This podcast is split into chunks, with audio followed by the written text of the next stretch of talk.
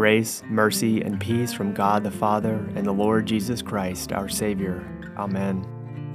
Welcome to our podcast, To Be a Christian, the Anglican Catechism in a Year, where we are learning what it means to be a Christian and the essentials for our Christian faith and lives.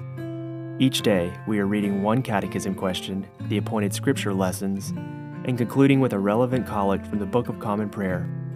If you would like to buy or download To Be a Christian, the official catechism of the Anglican Church in North America, head to anglicanchurch.net/catechism. As always, we encourage you to reflect on the catechism question and answer as we hear from the Holy Scripture readings and search for points of insight, deeper truth, and meaning for your lives. Today is day 319, and we are studying the seventh commandment. Yesterday we answered, What is adultery? Today we are on question 319. What did Jesus teach about adultery? We will conclude today by praying proper 1. Question 319. What did Jesus teach about adultery? Jesus taught that even to look at another person with lust violates this commandment. Adultery begins with a lustful heart, but the Lord calls us to be chaste.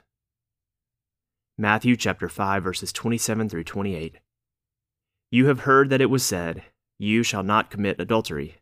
But I say to you that everyone who looks at a woman with lustful intent has already committed adultery with her in his heart.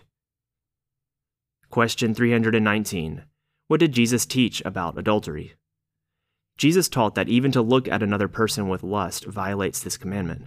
Adultery begins with a lustful heart, but the Lord calls us to be chaste. Proper 1.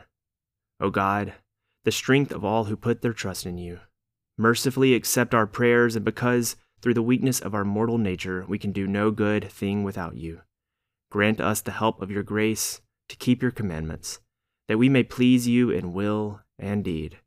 Through Jesus Christ our Lord, who lives and reigns with you and the Holy Spirit, one God for ever and ever.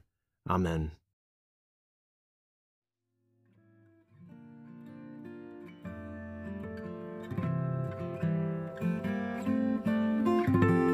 Let us bless the Lord.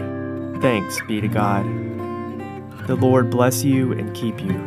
The Lord make his face shine on you and be gracious to you. The Lord lift up his countenance upon you and give you peace. Amen.